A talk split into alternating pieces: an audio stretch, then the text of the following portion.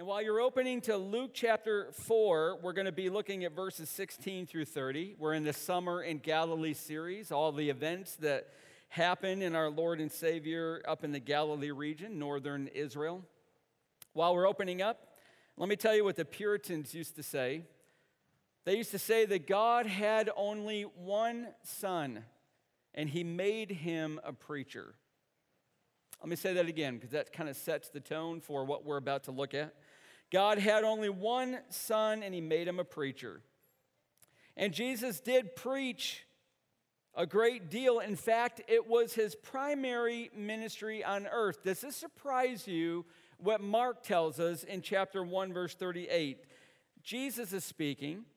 Let us go on to the next towns that I may preach there also. Now, here's the key part underline it in your Bibles if you get over to there. For that is why I came out. That's why I came out of heaven to earth, was to preach. So if I were you, I would get to that verse in Mark chapter 1, verse 38. I would underline that because that really helps you understand. Here's the primary the primary purpose for Jesus and his ministry. He came to preach. Now, we're going to look at one of his early sermons that he preached in his own hometown of Nazareth. And I hope you're there. Luke chapter 4. Let's read along while I read out loud, verse 16. And he came to Nazareth where he had been brought up. And as was his custom, he went to the synagogue on the Sabbath day and he stood up to read. Now, in your mind, in your imagination, because I don't have a picture of it up on the screen, I want you to picture Israel like a map.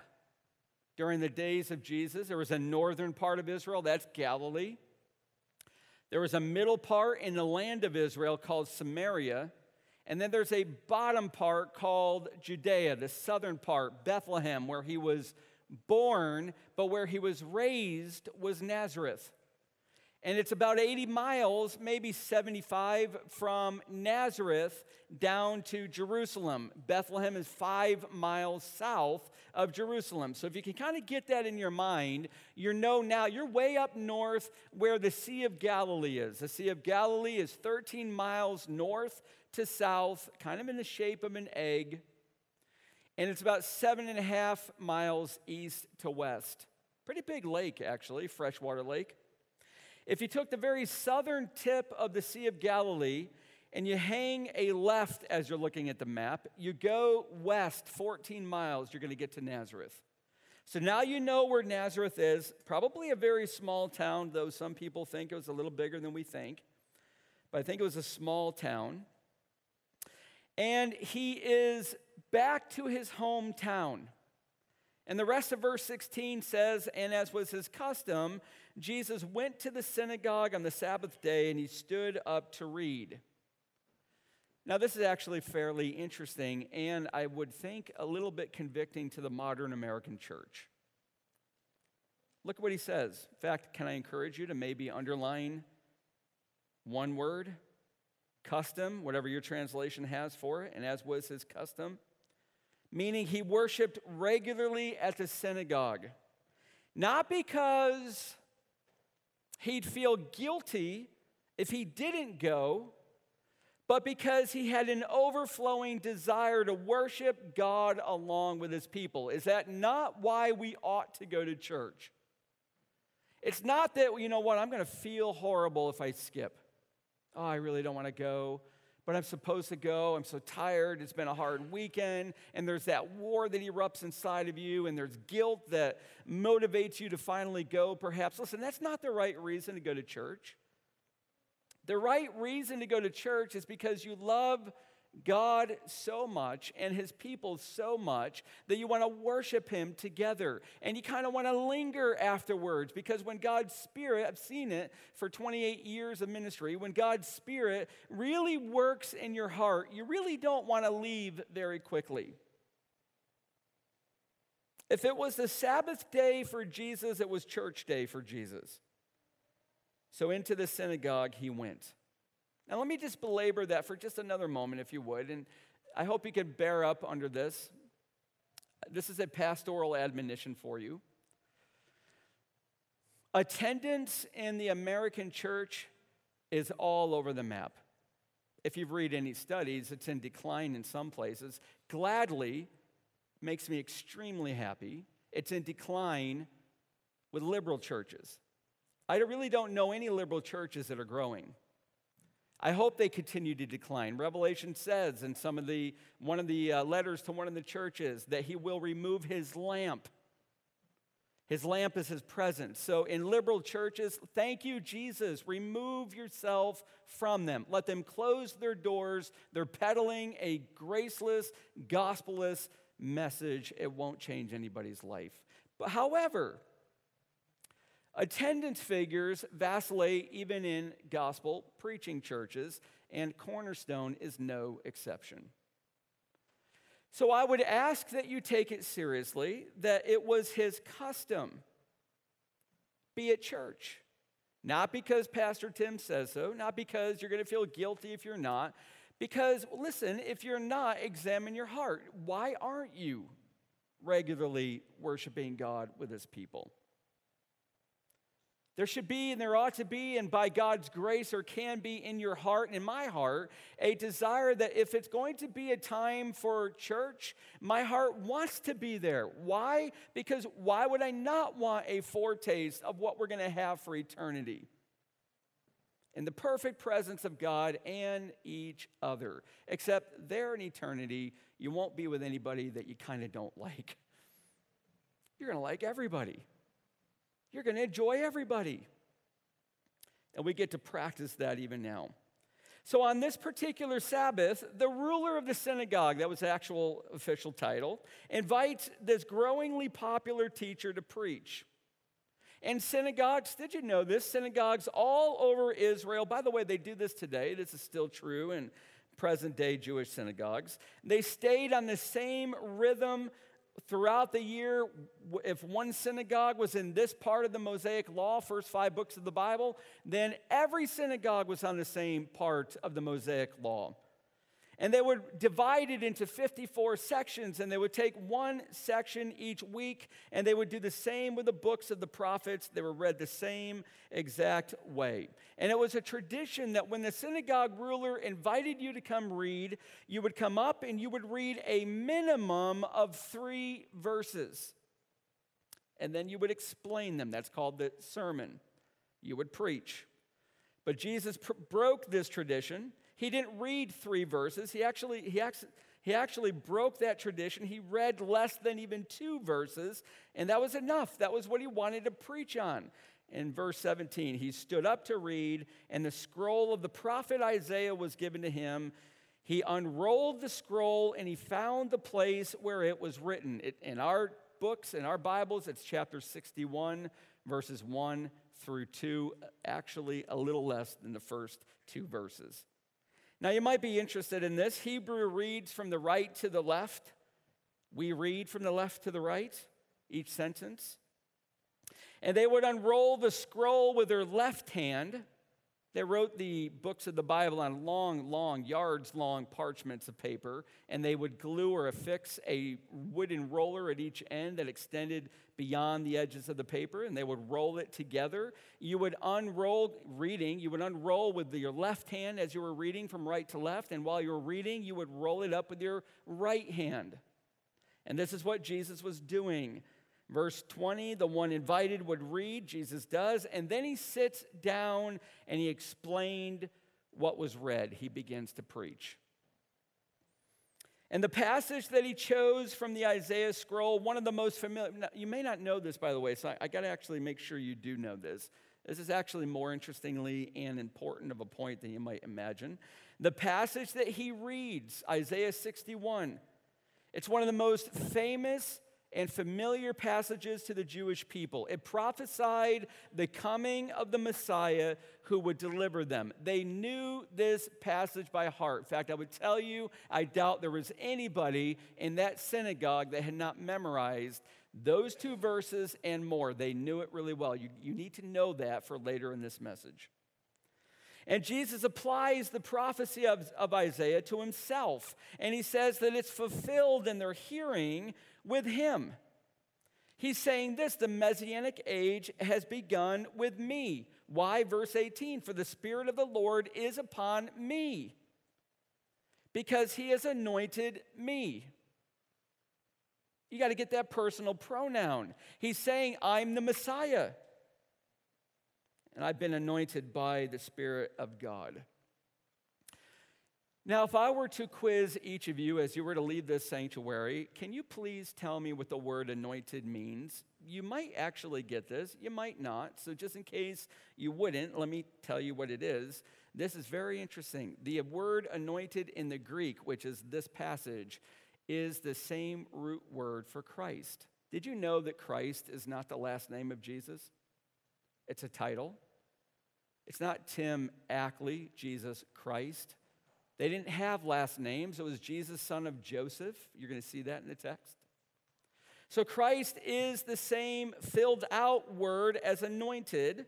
He's the anointed of God, the Messiah, the Christ. And to be anointed was to be given authority. This dates all the way back to the Egyptians. The Hittites did this.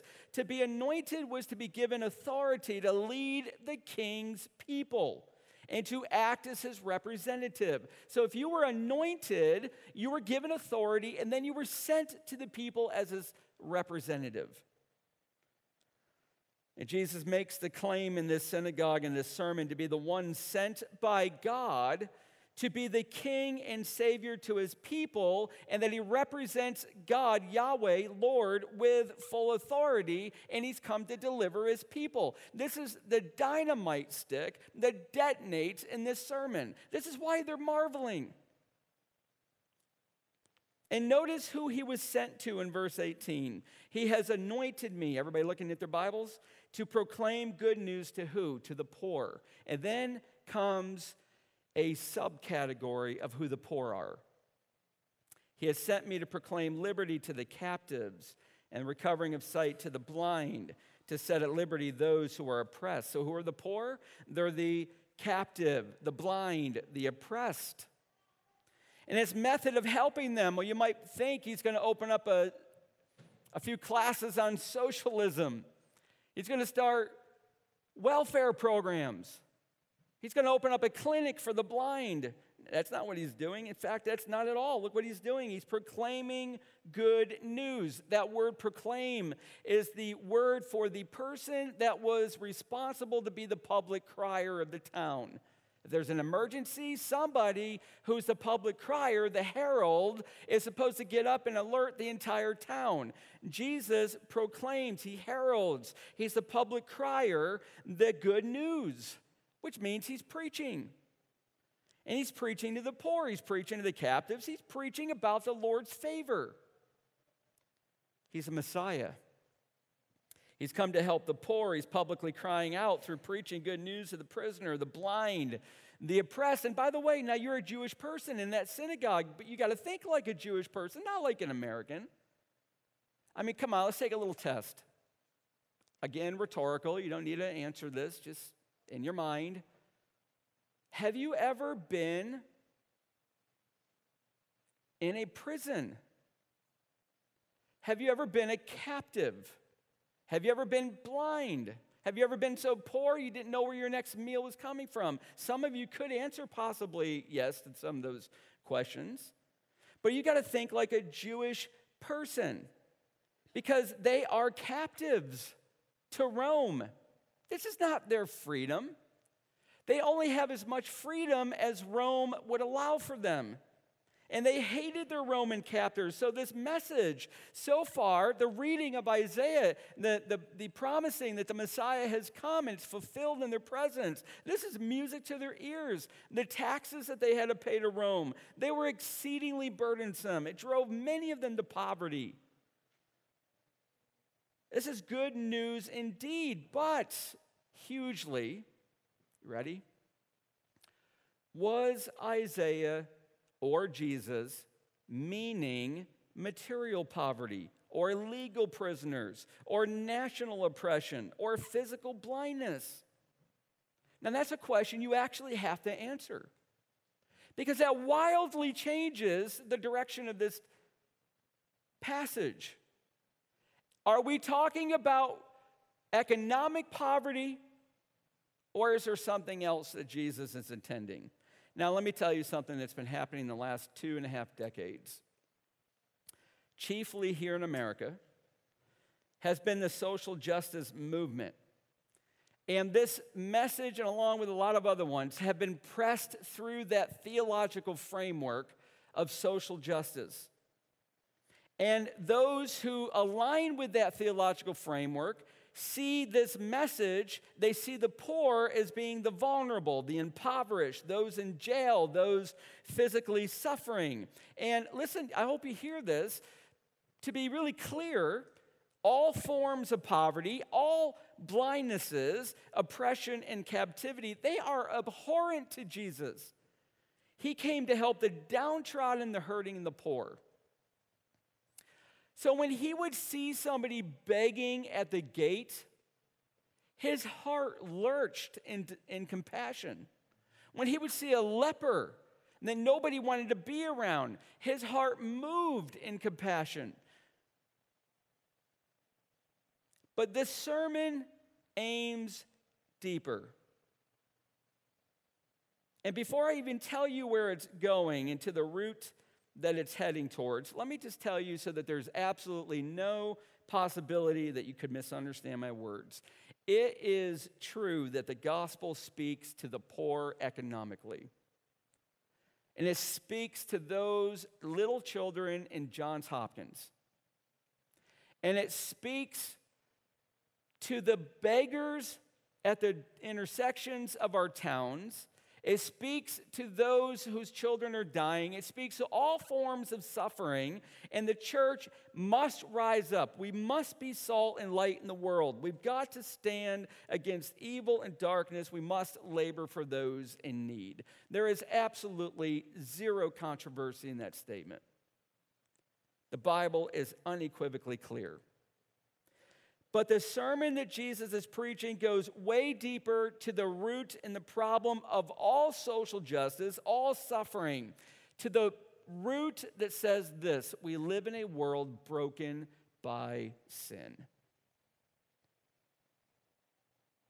Paul said that Christ Jesus came into this world to save who?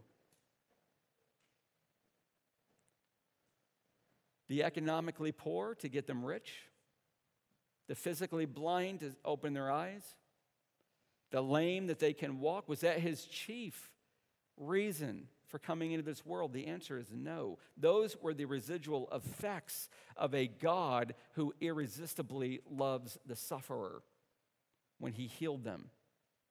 But he came into this world to save sinners. So his gospel that he is heralding, his good news, is for those who realize the poverty of their sinful moral condition. His good news is for those caught up in the bondage to their own spiritual flesh. His good news is for those who are stumbling around in this darkness of this world, groping blind, Isaiah says, unable to find the light of truth. His good news is for, the, for those who are caught in the grip of the devil, snared by the prince of the air. His gospel is a message of grace, and it was preaching this This is the year of the Lord's favor, meaning God had come to give freedom to the spiritual poor. Why? Because of his grace. He's preaching to those who have hit the bottom. They are out of options. They have no more places to turn. Their hearts are ready to believe in Him. And the Son of God is preaching what can open their eyes to the truth. In fact, the greatest sermon ever preached on this planet was a sermon of Jesus Christ, and he started like this Blessed are the poor in spirit, for theirs is the kingdom of heaven. Now, have you heard what we've been saying so far? He's quoting this passage from Isaiah 61 doesn't quite get two full verses of it, breaks the tradition for a reason. You'll see it in a moment. And what he's saying is the, the, the Messiah that's prophesied by Isaiah has come. It's me. I have fulfilled it in your presence today. Now is the day of the Lord's favor. I am preaching good news to the poor. Who are the poor? The blind, the captive, the oppressed.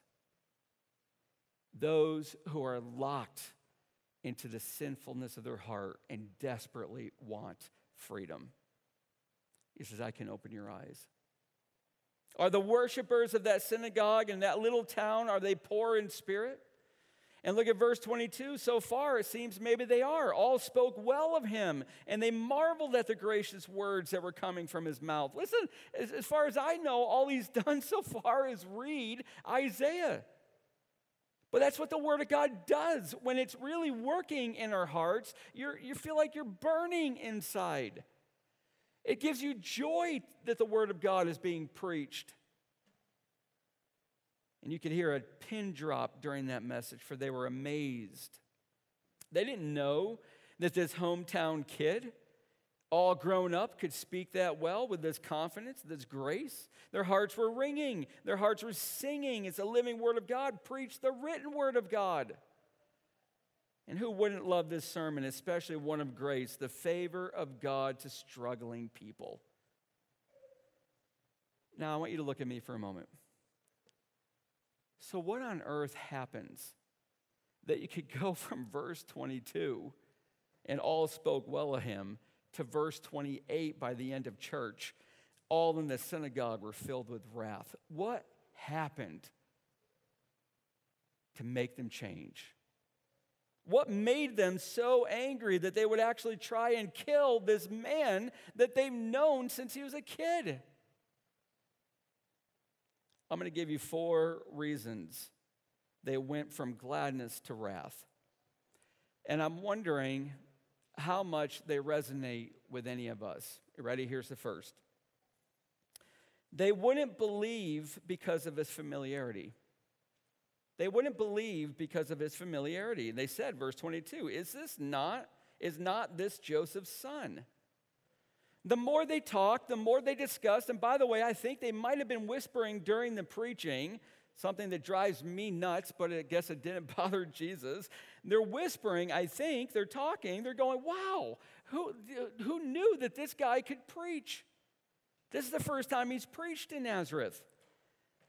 And the more they talked and discussed, the more they realized the audacity of someone that they know claiming to be the fulfillment of this messianic prophecy. There was no confusion, no ambiguity in them that Jesus was claiming to be the Messiah. They were hearing him clearly. In fact, three years later, he's now nailed to the cross. I'm like, forward you three years. And Luke tells us in chapter 23 and the people stood by watching, but the rulers scoffed at Jesus. He's crucified. And they're saying to him, they're yelling up to him, He saved others, let him save himself. If he is the Christ of God, his chosen one, if he's the anointed, the Messiah, the deliverer, the chosen one, they knew what his claim was. There's no confusion on this. We know you, they're saying in that synagogue. You are Joseph's son. And by the way, weren't there rumors that he got your mom pregnant before they were even married? I imagine this was probably going on. In fact, we know it was later. John 8 says they were going to bring out that accusation later. They said, We were not born of sexual immorality. That was a jab at Jesus. You were the Ill- illegitimate child of Joseph and Mary. And now you're claiming to be the Messiah? Well, we know the truth, and Mary was pregnant because God divinely caused it to be, not Joseph. Yet for this congregation, familiarity would breed contempt. They could not believe, they would not believe because of his familiarity. Now, I've got to ask you briefly, and I'm going to re- gather back, circle back to this at the end. Is Jesus so familiar to you that you're not awestruck anymore by him? Do you know that's so easy to happen in my life and in your life? In fact, let me just lay it out there. You ready? When's the last time you were so amazed that Jesus had dropped you to your face in prayer? I mean, that did happen over and over in the Gospels, right? People would come up to Jesus and they would have their eyes open and they would fall at his feet, clinging to him. When's the last time that you fell to your feet because of the movement of the Spirit of God to open your eyes to the glory, the grandeur, the beauty of Jesus. And I'm going to guess that for most of us, it's probably been years. See, familiarity can breed contempt in all of us. That wasn't the only problem. It goes on. They wouldn't believe because of their expectations. I told you earlier that it was a Jewish custom to read no less than three verses in the synagogue, and that Jesus broke that custom, and he did so at a very critical part of Isaiah 61 when you get to verse 2. He ended his reading in verse 2 with, To proclaim the year of the Lord's favor. Then he stops. But the very next part of that verse goes, And the day of the vengeance of our God. So you've got to get inside of the Jewish mind because this is certainly what the Jewish worshiper was resonating with. Is he going to bring us to the day of the vengeance of our God? Because the Jews believed that the Messiah was going to usher in God's favor to them and bring God's vengeance to the Gentiles. His wrath would come, especially against their Roman captors. You see, by ending where he did, Jesus is saying it is time now for God's grace. It's not yet time for his judgment. And I wonder if we inwardly long for God to punish those who hurt us, who offend us, who do things against us, even politically on Facebook, or cutting you off on the road, or at work scheming to get a leg up over you to get the promotion so you don't. Do you have the favor of God towards them?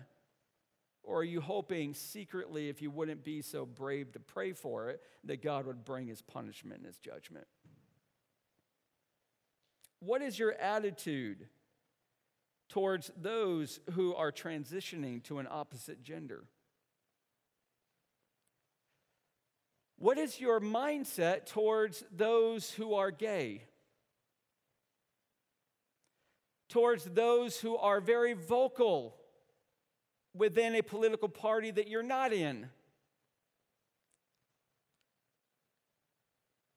See, you might realize when you get really raw and real with yourself, and when I get raw and real with myself, we're not that different from these Jewish worshipers. We want God's favor for us, but we certainly want his wrath for our enemies. They had the wrong expectations. The day of the vengeance of our God will one day come against those who will not repent, who perpetrate evil. And yes, we stand against evil in the power of the gospel. The church ought to be a refuge and a bastion against evil. It ought to be against the bulwarks, not movable, against evil, where you can come in and have a time of rest for our weariness of fighting this battle, and that we actually march out into the darkness and do something. That's why we're planting a campus up in the Slate Belt. We're not sitting on our laurels, we're not waiting for the church to come to us. That's foreign to the gospel. We're going to the darkness, we're going to the unsaved. So, yes, the day of vengeance of our God will one day come, but that is not today. Listen, I want you to hear me. Today is the year of the Lord's favor, and salvation can still be found by any believing sinner. So, let's promote His grace and let's preach His favor. And that's what Jesus was doing, but they had the wrong expectations. Number three, they wouldn't believe because of their hardened hearts.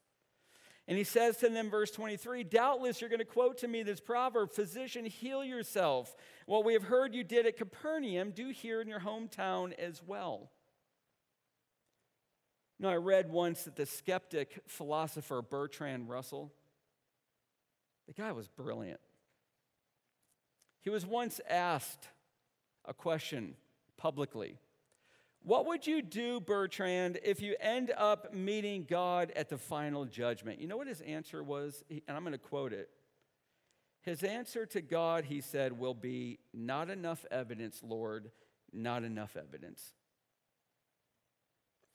The synagogue congregation, they're muttering, they're thinking to each other and themselves, if you're going to claim to be our Messiah, then prove it with miracles right now. By the way, this is a problem for the Jewish people. Paul actually later identified this in Corinthians, I'm going to quote it Jews demand signs, Greeks seek wisdom. What turned on the Jew was the miracle. What got the Gentile going, the Greek going, was wise wisdom from the philosophers. But the faithless demand would be expressed again years later while again he was being crucified. Luke chapter 23, and the people stood by watching. And again, the rulers scoffed at him, saying, He saved others, let him save himself, if he is a Christ of God, his chosen one. So again, same verse I read earlier, they're demanding a sign. If you're really the Christ, get yourself off the cross.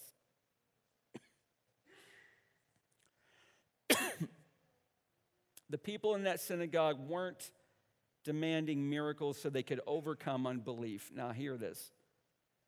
They were demanding miracles because they would not believe. They weren't demanding miracles so that they could overcome unbelief. They were demanding them because they would not believe. Listen, every friend of yours and every family member that ever tells you that if God would do something miraculous in my life, I would believe, that is an absolute patent lie. They don't know it's a lie, they're deceived. The problem is not the lack of God demonstrating himself. The problem is he's demonstrating himself constantly. They will not believe. Chuck Swindoll writes When people came to Jesus looking for a reason to reject him, he gave them all they hoped to find. And it leads us to our final reason that they could go from verse 22 to verse 28. They wouldn't believe because of their self righteousness. Verse 25, but in truth I tell you, there were many widows in Israel in the days of Elijah when the heavens were shut up three years and six months, and a great famine came over all the land. And Elijah was sent to none of them, but only to Zarephath in the land of Sidon, to a woman who was a widow. And there were many lepers in Israel in the time of the prophet Elisha, and none of them was cleansed, but only Naaman the Syrian. And the people in that congregation, listen, you do need to know this. They were an incredibly religious group. They attended church regularly. They said their prayers. They observed the law. They even belonged ethnically, nationally to Israel with all these promises and benefits. And all of those factors blinded them to their own spiritual poverty, their captivity to sin, their blindness, and their oppression from the devil. You know, years ago, I got up to speak at a function that we were doing. We had about 150 people here, and I got up to do the introduction, and we took a break, and everybody greeted each other, and I came down off the stairs, and one of the guys said to me, XYZ. I said, What are you talking about? I have no idea what you're talking about. He says, XYZ. Okay, very good. Thank you. Can you please tell me what that is? He says, Your zipper's down. I am so thankful for that man because I would have gone on and on and on, not knowing that my zipper was down. Listen, we need God to open your eyes to see that your zipper's down inwardly. Do you understand that? That we're sinners and you can't see that you're a sinner in your own power. God must show you. But they were blinded in that synagogue to their own spiritual poverty. So here's what Jesus does He's brilliant. And this really adds the fuel to the fire. He gives two examples from the Old Testament. One of them's a poor widow outside of Israel who lived during a severe drought, and her flour and her oil was down to one final meal. She's going to die. She's got a little boy. She's going to make one more meal. They're going to share it, and she plans on dying. That's how severe this drought was. But here comes the prophet Elijah, whom God had sent to her. And he asks her, she meets him at the gate of the city. She's trying to find sticks to light a fire to make this cake of bread.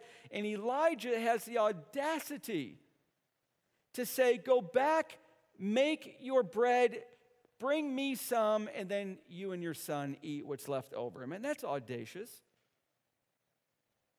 She did. She did. That's faith.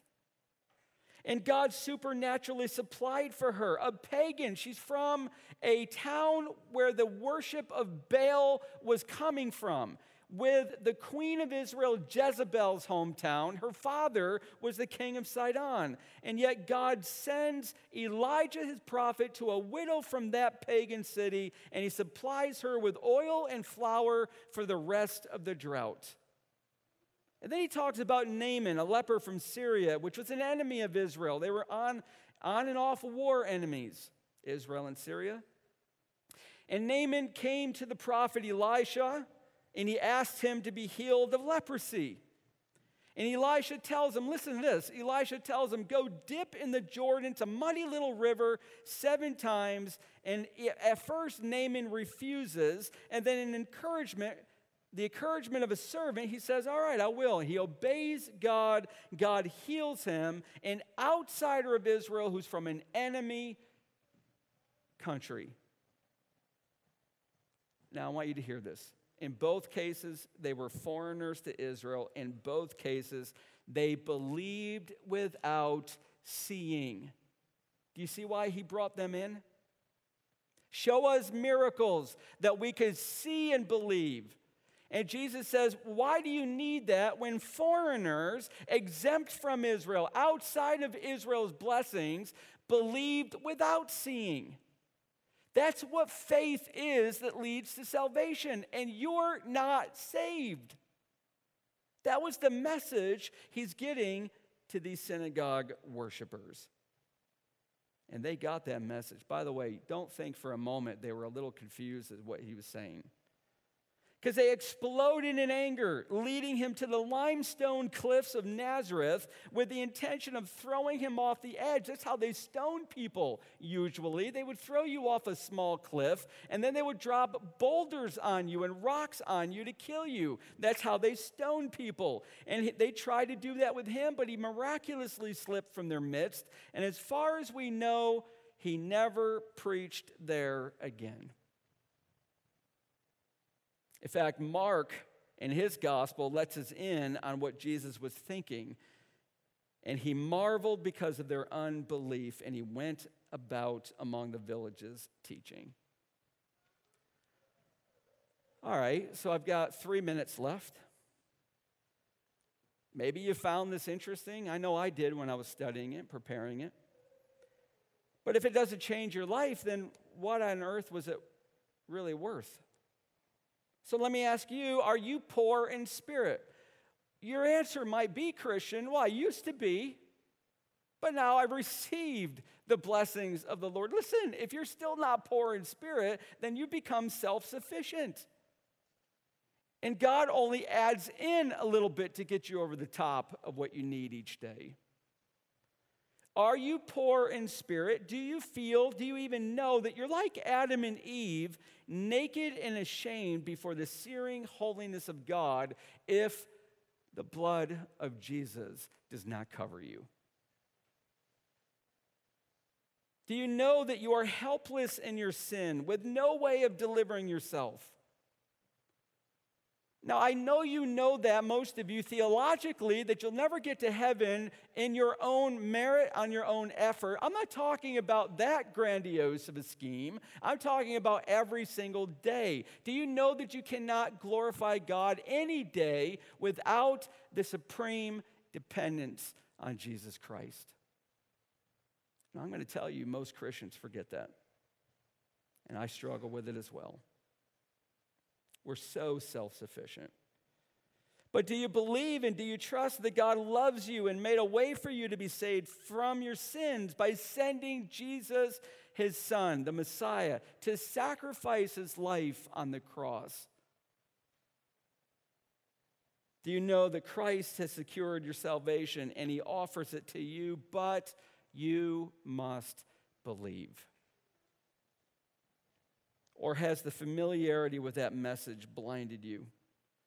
Have your own expectations of what Jesus ought to do, your own demands made you unwilling to believe? Do you refuse to believe even though your heart has cried out to believe? Do you refuse to believe because you cannot believe that you're really that much in need of saving?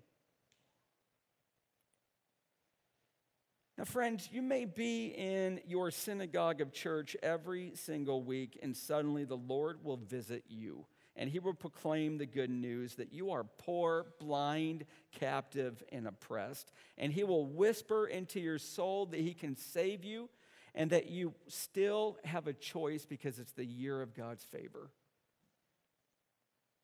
And in that moment, you've got an option. You can either fall at his feet and confess your sins and give your life to him in faith, or you can drive him out of your life to the cliffs of Nazareth and try to throw him over and get his voice out of your head.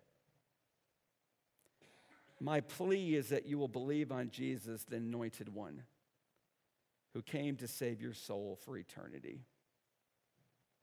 Amen. Let's pray.